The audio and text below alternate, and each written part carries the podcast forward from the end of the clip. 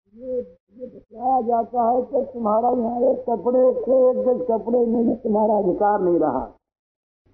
तुम इससे भी वंचित, घर के मालिक का अभिमान करते थे मेरा और हम इसके स्वामी, तमाम चाबी वाबी छीन ली जाती है तत्काल और वो जीवात्मा जहाँ देखता है, दूर से एक चीज़ छिपा के रखी थी, अब तो सबके सामने आई किसी को दिए नहीं, अब जिसे ले रहे हैं, वो आके रोक सकता नहीं।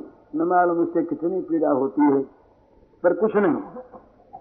ये नश्वर देह है और नश्वर देह की क्षण की प्रीति क्षणिक आनंद के लिए मनुष्य जो पर पीड़न करता है, पर हिंसा करता है इससे इसका देह तो बचता ही नहीं। ज़रूर ये होता है कि स्वेच्छा से वो अपने लिए नरक का द्वार खोल देता है। नरक का द्वार उन्मुक्त हो जाता है, ये इसके द्वारा होता है। देह हमारा नहीं देह की चीज़ हमारी नहीं, इस प्रकार से ये काम चलता है। लेकिन ये जो श्रीमद में अंधे होते हैं दुर्मदा अंध अंधे हो जाते हैं, इनका कोई उपाय नहीं। तो नारद जी ने दया पर परवश होगा।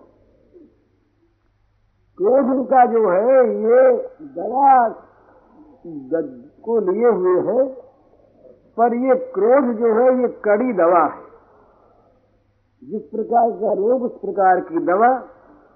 असत दी श्रीमदान दस दारिद्र परमंजन ये सोचा मन में कि जो असत लोग हैं, जिनकी आँखें अंधी हो गई धन मदान से, धन के मद से, उनके लिए सुरमा दरिद्रता है, धनहीनता है। धनहीनता के समान और और इनके लिए सुरमा नहीं तो दरिद्रगण ही अपनी तरह से लोगों को देखते यहाँ उदाहरण देते हैं, जिसके पैर में कांटा नहीं गड़ा जिसके पैर में कभी कांटा नहीं गड़ा वो इस बात को जान नहीं सकता कि कांटा गड़ने से क्या तकलीफ़ होती है। घर में पैसा नहीं, रोगी के लिए इलाज कराने को दवा नहीं, डॉक्टर वैद्य आता नहीं, दूध के लिए पैसा नहीं, बच्चा रो रहा है, सोने के लिए बिछौना नहीं, रहने के लिए घर नहीं। जरा सा कुछ किसी से हो गया तो बोले, चोर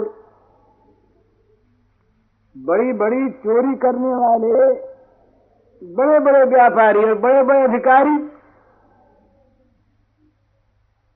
वो अपनी ओर नहीं देखते, पर यदि कोई भूख भूख से हैरान हुआ, भूख से परेशान हुआ, एक सर के अनाज चोरी कर ले तो वो पकड़ा जाता है, उसे जेल होती है। तो ये क्यों होती है? उन बड़े लोगों को, उन पकड़ने वालों को, उन लोगों को इसका पता नहीं होता कि अभाव में क्या दशा होती है। तो दरिद्र होने पर, जैसे कांटा गड़ने वाले को कांटे का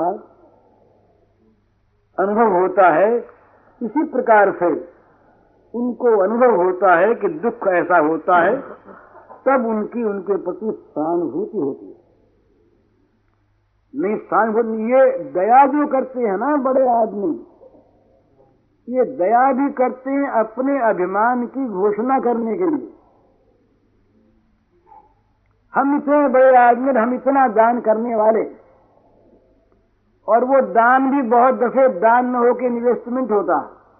बहुत बड़ा बदला पाने की वो एक प्रकार की क्रिया होती है।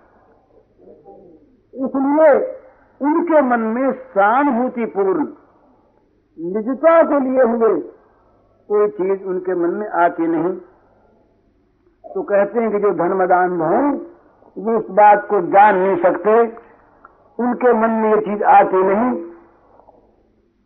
दूसरी बात, ये बड़ा लाभ होता है इसमें भी, ये जो घमंड है, हेकड़ी है, ये नहीं रहती, अपने आप निकल जाती, ये धन और अधिकार के साथ आती है और धन अधिकार के चले जाने पर ये निकल जाती है।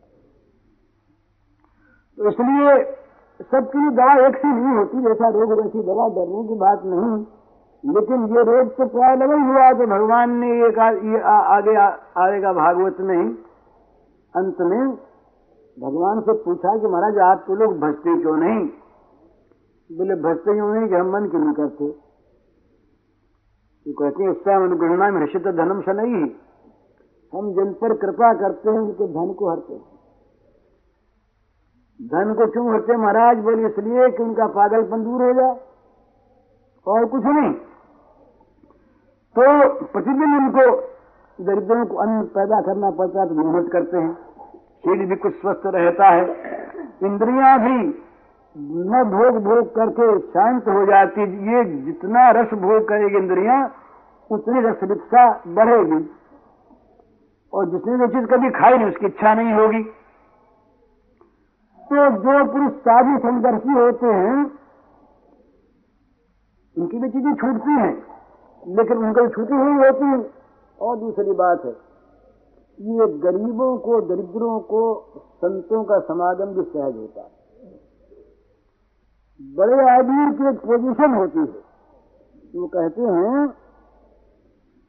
दरिद्र से युजंते साधु समदर्शन तद्भिक्षणोद तंतरशम तथा आराध्य शुद्धति साधु पुरुष यद्यपि समदर्शी होते हैं, उनके मन में कोई भेद नहीं होता।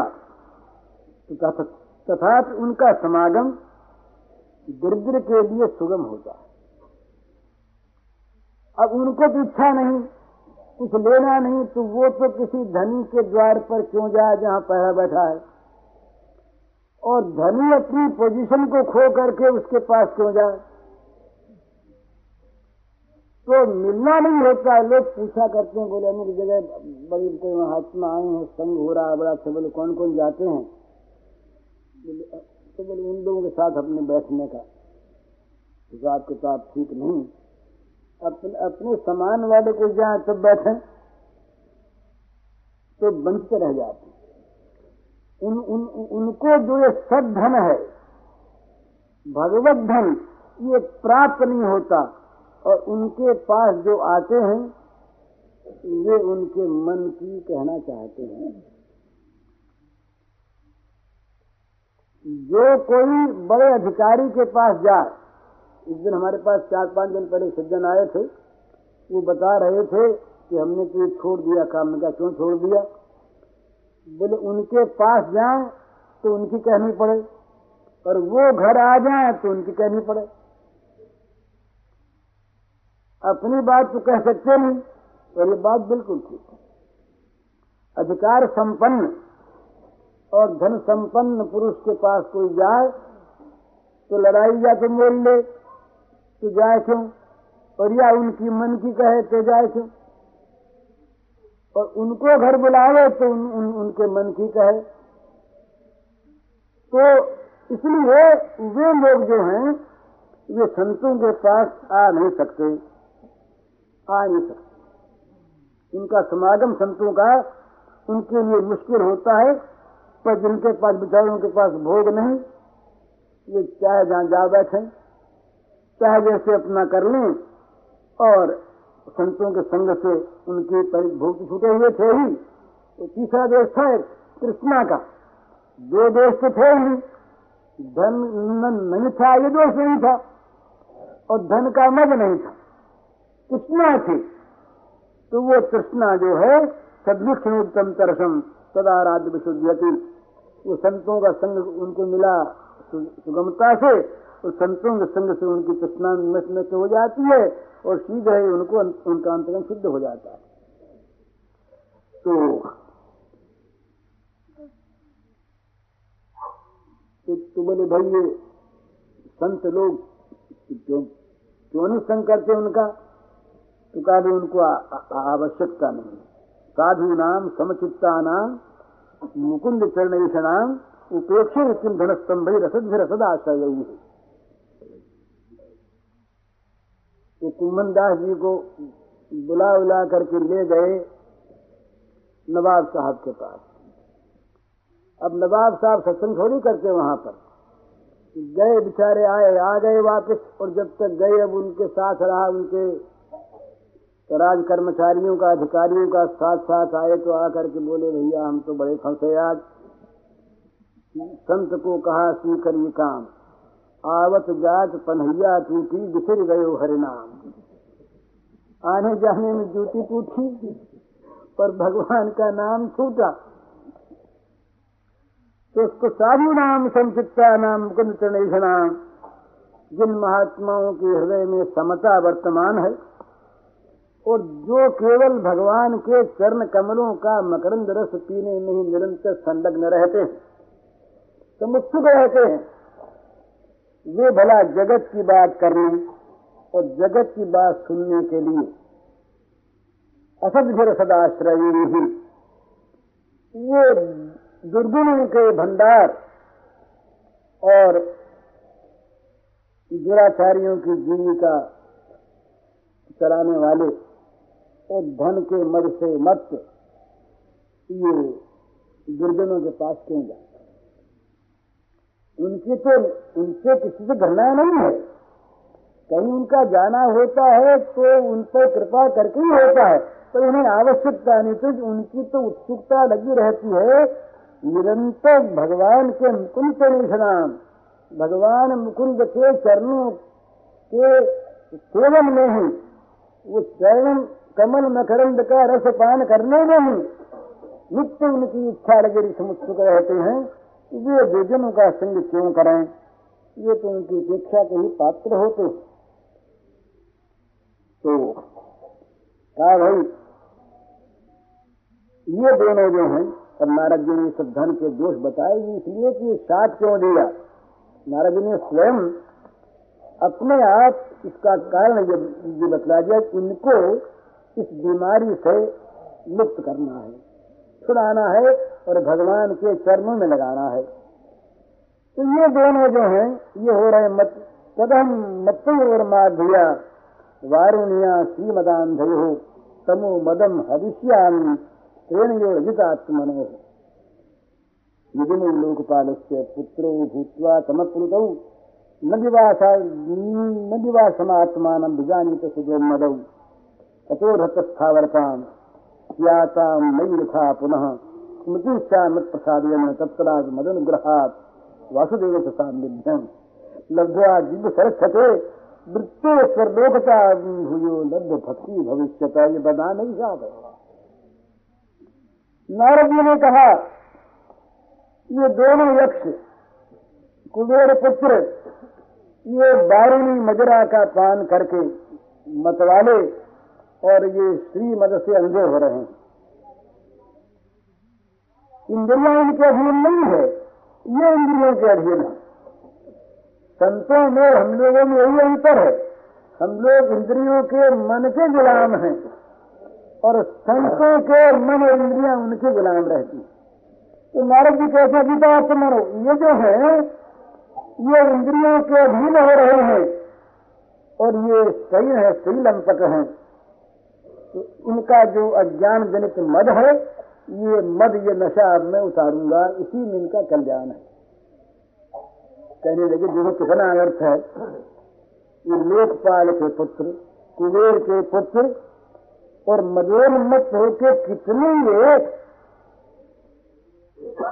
घमंड में भर गए। कितने अचेत हो गए कि दिवसन होके खड़े। इन्होंने कपड़े तक नहीं पहने। निर्लब्धि है, इस प्रकार खड़े हैं कि ये मानो सबको जड़ मानते हैं। तो ये भी जड़ता के योग्य हैं। अतो रतस्थावताम, थाताम नैवम यथा पुनः। इसलिए ये दोनों दक्षिण योनि में जाने योग्य हैं। ऐसा होने से फिर इनमें अभिमान नहीं रहेगा। और अभिमान जहाँ इनका निकला परिशुद्ध हो जाएँगे। नारद जी के मन में दया उमड़ी।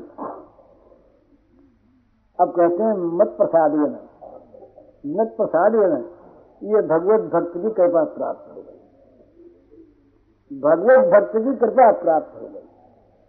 वो कहते हैं कि भाई, दो बात का ख्याल रखें।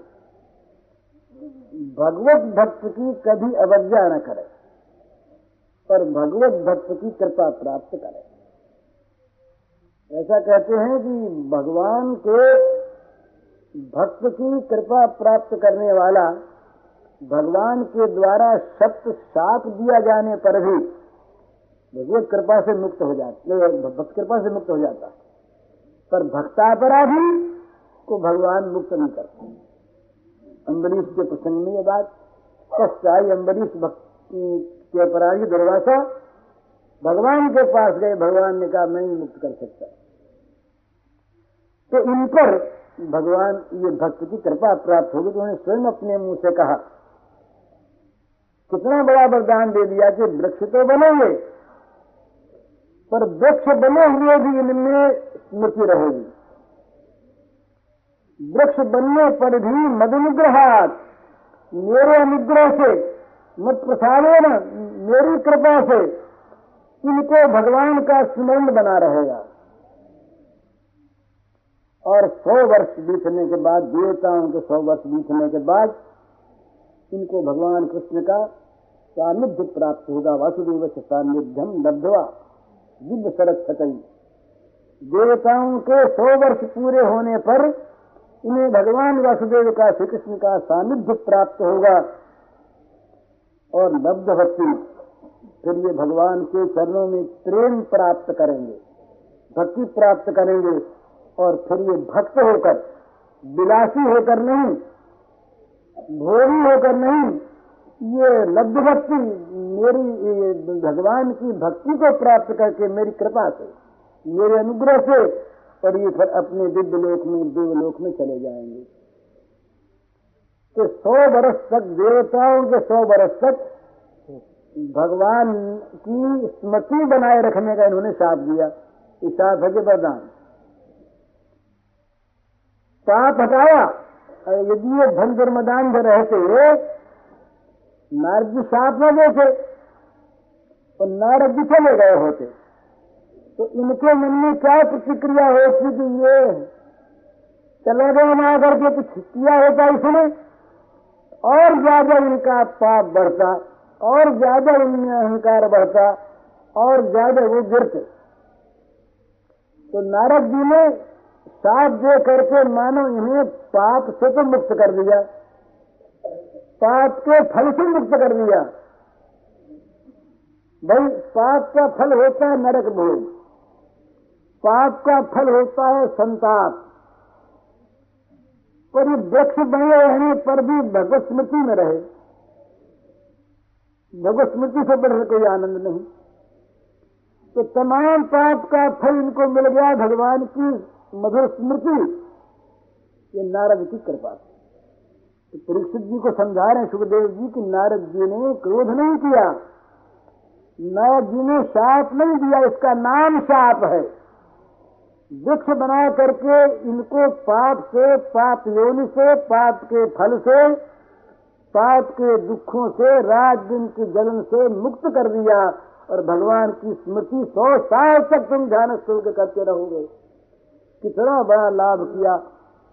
और अंत में ये कह दिया कि मेरी कृपा से तुम्हें भगवान वासुदेव का सानिध्य प्राप्त होगा। वो तुम्हारे पास आएँगे स्वयं और तुम भगवान के चरणों में प्रेम प्राप्त करके और तुम भगवान के प्रेमी बनकर अपने लोक में चले जाओगे। सुखदेव जी बोले, हे मुक्त सदैव गतो नारायण आश्रमण नल कुंवर मणिग्रीवा वसत यमलार्जन सुखदेव जी कहते इस प्रकार नल कुंवर और मणिग्रीव को दोनों को कहकर नारद जी एवं उक्ता ये नहीं कहा कि साथ देकर।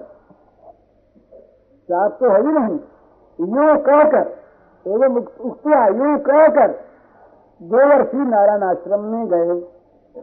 नारायण आश्रम में क्यों गए? अब वो सात जो दे दिया वरदान दे दिया अब इसको पूरा कराना है। एकांत में नारायण आश्रम में जा करके इन्होंने भगवान का आराधन किया कि भगवान, इन दोनों को पर आप कृपा करें। कि संतों का स्वभाव होता है कि संत एकांत में जा करके भी दूसरे दुखी जीवों का दुख दूर करने के लिए भगवान से करते कि नारायणाश्रम में एकांत में जा करके उन्होंने भगवत प्रार्थना की। दूसरी बात चाप और वरदान से तप क्षीण होता है। तो पुनः तपस्या का धन संचय करने के लिए उन्होंने नारायणाश्रम में जाकर के तपस्या की। अथवा अपने आराध्य देव के सामने गुरुदेव के सामने अपनी सारी बात स्पष्ट कह देनी चाहिए, मैं आज ये करके आया। छिपा के न रखे। इसलिए नारायण के पास जा करके नारायण विष्णु के पास जा करके उन्होंने अपने सारे कृत्य निवेदन करने के लिए वहाँ पर गमन किया। और ये जो कहा, मेरा सानिध्य प्राप्त होगा,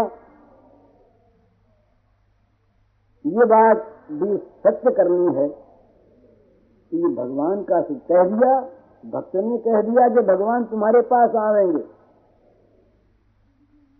तो भगवान के लिए कुछ कह देना तो जरा हिमाकत की बात। तो नारद जी ने सोचा मुझसे तो निकल गया। कह दिया और भगवान आएँगे ज़रूर, इसमें कोई संदेह भी नहीं। संदेह ही ज़रूर आएँगे। परंतु भगवान से क्षमा प्रार्थना करनी चाहिए। तो नारद जी एकांत में नारायणाश्रम में गए और इधर नलकूब और मणिजी कि अर्जुन के जुड़वा वृक्ष हो गए और यमलार्जुन के नाम से ये प्रसिद्ध हुए तो अब भगवान श्री कृष्ण ने ऋषि भागवत मुख्य सत्यम कर तुम वसो हरि। जगाम सनक सत्र वित्यास्ताम यमलार्जुन। देवर्षि प्रियतमो। जदिमऊ धनतात्मजौ तथा साधुष्यामी जद गीतम तन महात्मना इत्यंतरेणार्जुन योग शिष्यजनयो ययौ आत्मनिर्वेश मात्रेण तिरुगत निरूखलम। भगवान घुस गए। भगवान पहुँचे पास में। ये पास क्यों गए? इसलिए गए कि नारद जी की बात सच करनी थी। नहीं तो ये पेड़ ऐसे उखाड़ दे सकते थे वहीं से। अरे अपनी शक्ति से मुक्त कर देते।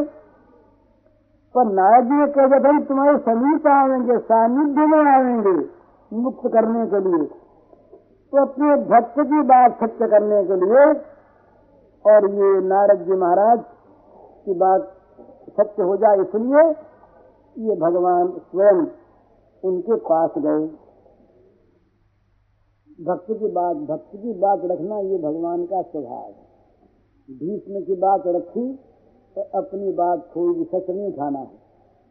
ये प्रण कर लिया था और महाराज महाभारत में दो दो बार उठाया तीसरे दिन और नवे दिन महाभारत युद्ध में उन्होंने हथियार उठाया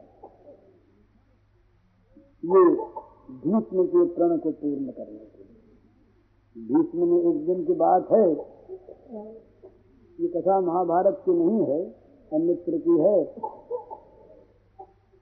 ये दुर्योधन में जा करके रात का समय, भीष्म जी से कहा, बोले, महाराज, मालूम होता आप पक्ष करते हैं। दादाजी पक्ष करते हैं। ये पांडव बड़े प्यारे आपको तो उनको दुख भीष्म जी को कि पांडव प्यारे तो वैसे पर मैं पक्ष तो नहीं करता। तो भीष्म ने कहा कि मैं पक्ष नहीं करता, यद्यपि मुझे पांडव परम प्रिय है। पांडवों की विजय होनी है मैं जानता हूँ। पर मैं पक्ष नहीं करता। नहीं, महाराज, पक्ष नहीं करते तो क्या पांडव पर जीते रहते? जोश दिलाया जोश दिलाया उनका अन्न खाया हुआ था। दुर्योधन के अन्न से मछी मारी हुई थी, भीष्म की। तो भीष्म ने पाँच बाण निकाले। और निकाल कह कह दिया, इन पाँच बाणों से कल पाँचों पांडवों को मार देना। अब इधर पांडवों के जो गुप्तचर थे। वो उन्होंने बात सुन ली। वो दौड़े दौड़ करके वो गए और वहाँ पांडवों के शिविर में, एक तंबू में ये बैठे थे। सात जन। पाँच पांडव, द्रौपदी और श्री कृष्ण जा करके कहा दूत ने किस प्रकार से प्रण कर लिया है भीष्म ने कि कल पाँचों पांडवों को मारना उदास हो गए?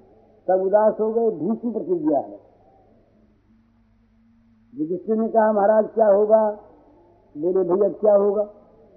ये भीष्म का प्रण है, भाई, द्रौपदी बोली, महाराज, ये क्या कह रहे हैं आप? भीष्म का प्रण है, आपके बैठे। तो बोले, भाई, एक बात है। अगर तुम कर सको तो एक बात तो कहा, जो कुछ आप कहो तो बोले, मेरे साथ हो तो द्रौपदी को साथ लिया। किसी ने कुछ पूछा नहीं, कहाँ जा रहे हो, क्या कर रहे हो? द्रौपदी ने नहीं पूछा। वहाँ तो करिष्य वचन तो सज के लिया था ना। द्रौपदी साथ चली, पीछे पीछे आप चले, बोले, द्रौपदी, एक काम करो, तुम्हारी जूती निकालो। द्रौपदी के पियर के आए हुई वो पंजाब की जूती थी अलग, वो पहचानी जाती थी। कहा जूती निकालो। जूती उसने निकाल दी, उन्होंने अपने पीताम्बर में जूती को लपेट करके अपनी बगल में दबा लिया। द्रौपदी की जूती को बगल में दबा लिया। पीताम्बर में लपेट कर। आगे बढ़े। द्रौपदी से कहा कि तुम मेरे पीछे पीछे चल जाओ। भगवान की माया और उस समय की रणनीति भी कुछ बड़ी विचित्र थी। कौरवों के शिविर की ओर ये गए। किसी ने रोका टोका नहीं। सीधे भीष्म के शिविर पर पहुँचे। भीष्म महाराज चिंतित थे। क्या अनर्थ कर डाला? बड़ी बुरी चीज़ हुई। हे भगवान, मेरा प्रण तुम झूठा कर दो। मेरी ये बात झूठी हो जा। ये भगवान से प्रार्थना कर रहे थे। भगवान ने तो प्रार्थना सुन ली उनकी थी। तो ये द्रौपदी को लेकर के आए, अंदर गए। जाके कहा, द्रौपदी से कि देखो, नाम न बताना। भीष्म उस समय व्याकुल चित्त है। उनके आँखों में आँसू भरे हैं, व्यग्र हो रहे हैं। तुम केवल जाके प्रणाम करना, दादाजी, ये बेटी प्रणाम कर रही है। पहले सावधान न करना। धीरे से जाना कि तुम्हारी और पहले देख न ले और देखेंगे नहीं, इस समय वो व्यग्र है। इनका चित्त उदास हो रहा है। द्रौपदी गई, पीछे पीछे श्याम सुंदर। द्रौपदी ने जाकर प्रणाम किया, दादाजी, चरणों में प्रणाम। बेटी सौभाग्यवती हो, तेरा सुहाग अचल रहे। यू कैसे ऊपर देखा। अरे, कृष्णा, कहा मन में आश्वासन हुआ तो भगवान ने सुन ली मेरी। बस तत्काल वो सामने आ गए। द्रौपदी को हटा दिया, तत्काल सामने आ गए, बोले श्याम सुंदर, आप पढ़ाए गए प्रार्थना सुनी मेरी आपने मेरे मुँह से वरदान निकल गया, द्रौपदी का सौभाग्य चल रहेगा लेकिन महाराज, मेरी प्रतिज्ञा आपने तोड़वा दी तो आपकी प्रतिज्ञा अब आपके बल पर मैं चलवाऊँगा। आपने प्रतिज्ञा कर रखी शस्त्र नहीं खाना है। पर कल शस्त्र उठवा के छोड़ूँगा आपके बल पर, आपकी कृपा के बल पर। और अगर मैं उठवा उठवानी तो मैं गंगा का बेटा नहीं, शांतनु का बेटा नहीं। भगवान मुस्कुराए बोले उसे नहीं आया था। इसीलिए दूसरे दिन यही हुआ, इतनी ज़ोर से गान वर्षा की भीष्म ने कि तमाम पांडव सैन्य विचलित हो गया।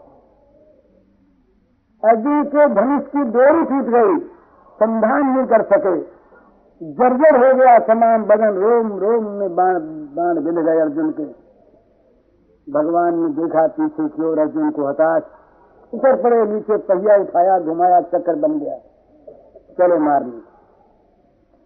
तो भक्त की प्रतिज्ञा, भक्त की बात सच करना ये भगवान का स्वभाव है विरुद्ध है। खंबे से क्यों निकले भगवान? ये भागवत में आया। सत्यम विधा तुम निज भृत्य भाषितम। अपने सेवक प्रहलाद के मुँह से निकली हुई बात सच करने के लिए खंबे से निकले नहीं तो और कहीं तक रह जाते सभी जगत।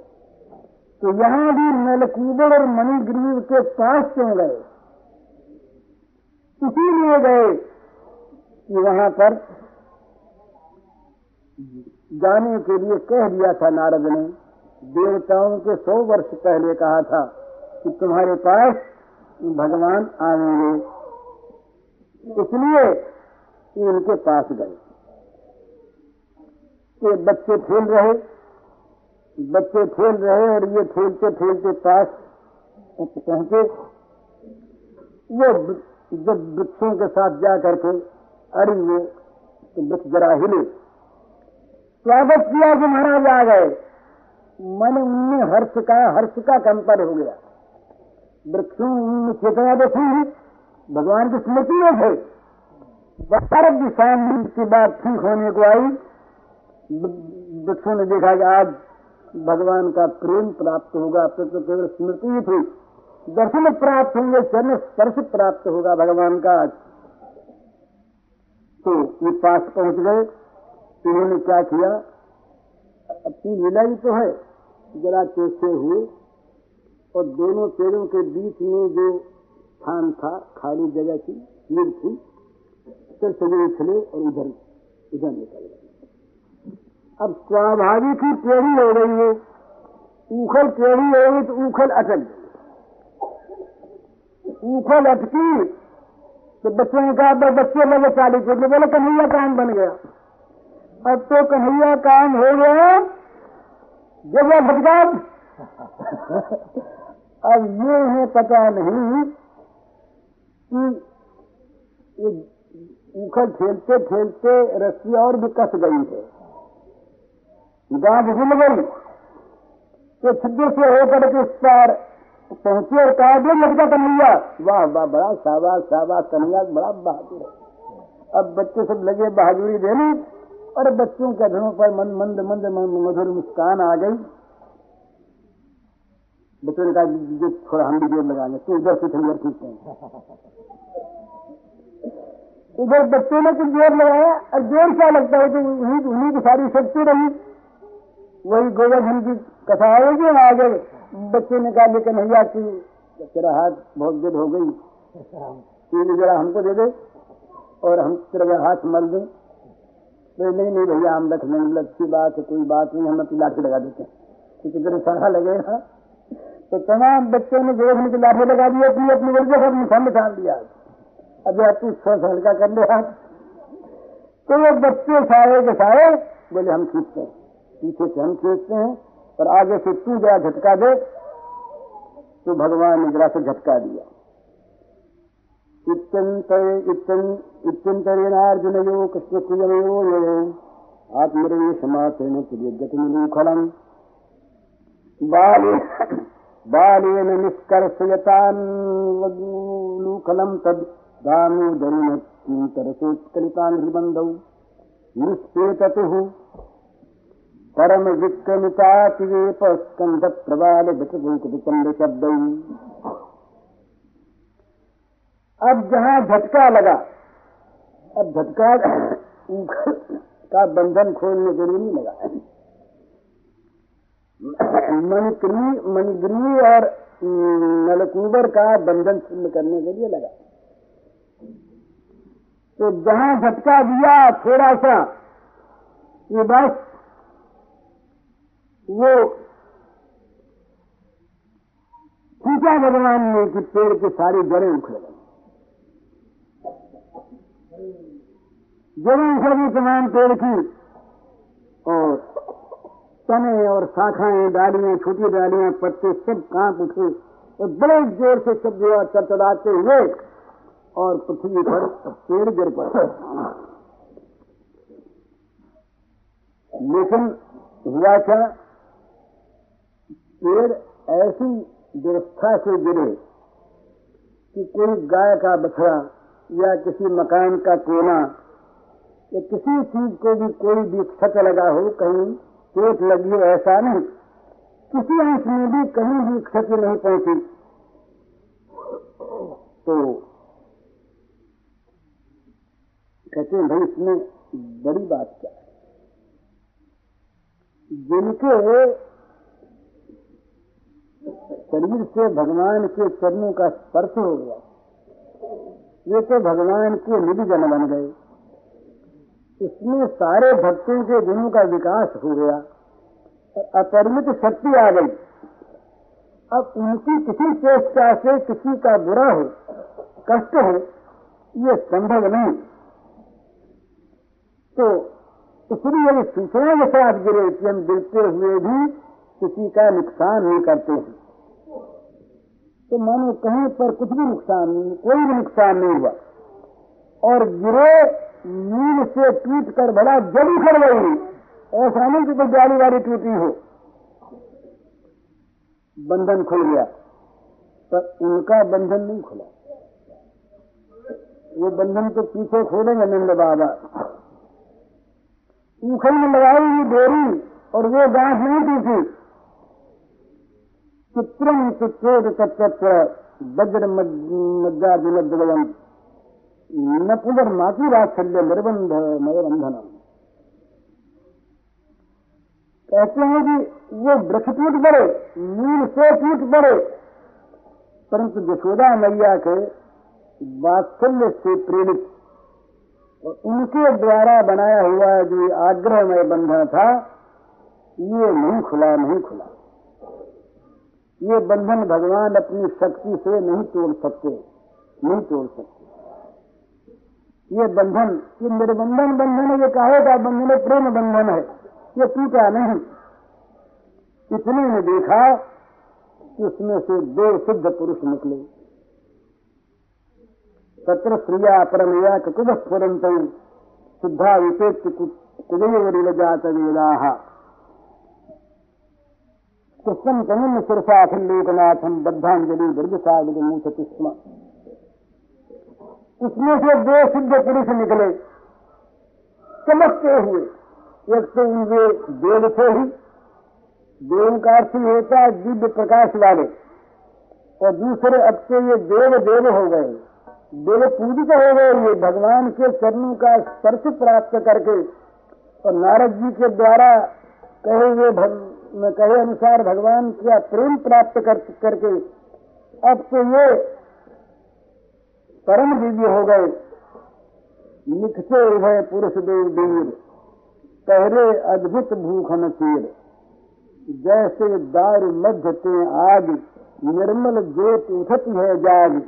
नंद सुवन के पाय न पड़े अंजिल देव स्तुतियन करे। गुण अंतर ते करे दिग वृंदारक सुख सीन गुण मंदिर सुंदर महा नल कुबर मन गृह दो तेजस्वी पुरुष, परम अद्भुत गहने कपड़ों से सुसज्जित, जैसे काफ में से आग निकलती है, दिखती नहीं, पर निकलती है बड़ी तेजोमयी, ज्योतिर्मयी। इसी प्रकार वो निर्मल ज्योति, रूप दो पुरुष उनमें से निकले, और निकलते ही चरणों में गिरे, नंद नंदन के चरणों में गिरे। तो प्रणाम किया। अब नंद नंदन ने देखा ये कौन आ गए? यहाँ तो मधुर बच्चे खड़े हैं ना सब। तो नाट्य नहीं करना है, वास्तव में इस ये भाव, दोनों भाव चलते हैं। जब ऐश्वर्य शक्ति भगवान की जागती है, तब वो काम होता है। बाकी रहते हुए मधुर में ही। तो यमराज जब टूट के गिरे तो वो आए उनकी तरफ़ पैर पैर छूने के लिए। और शिशु भाव से डर करके हाथ, पैर तो बने हाथ ही करने लगे। सुनो मत। सुनो। अब कुबेर पुत्र बिचारों में जब ना कहे तो छूने की शक्ति कहा?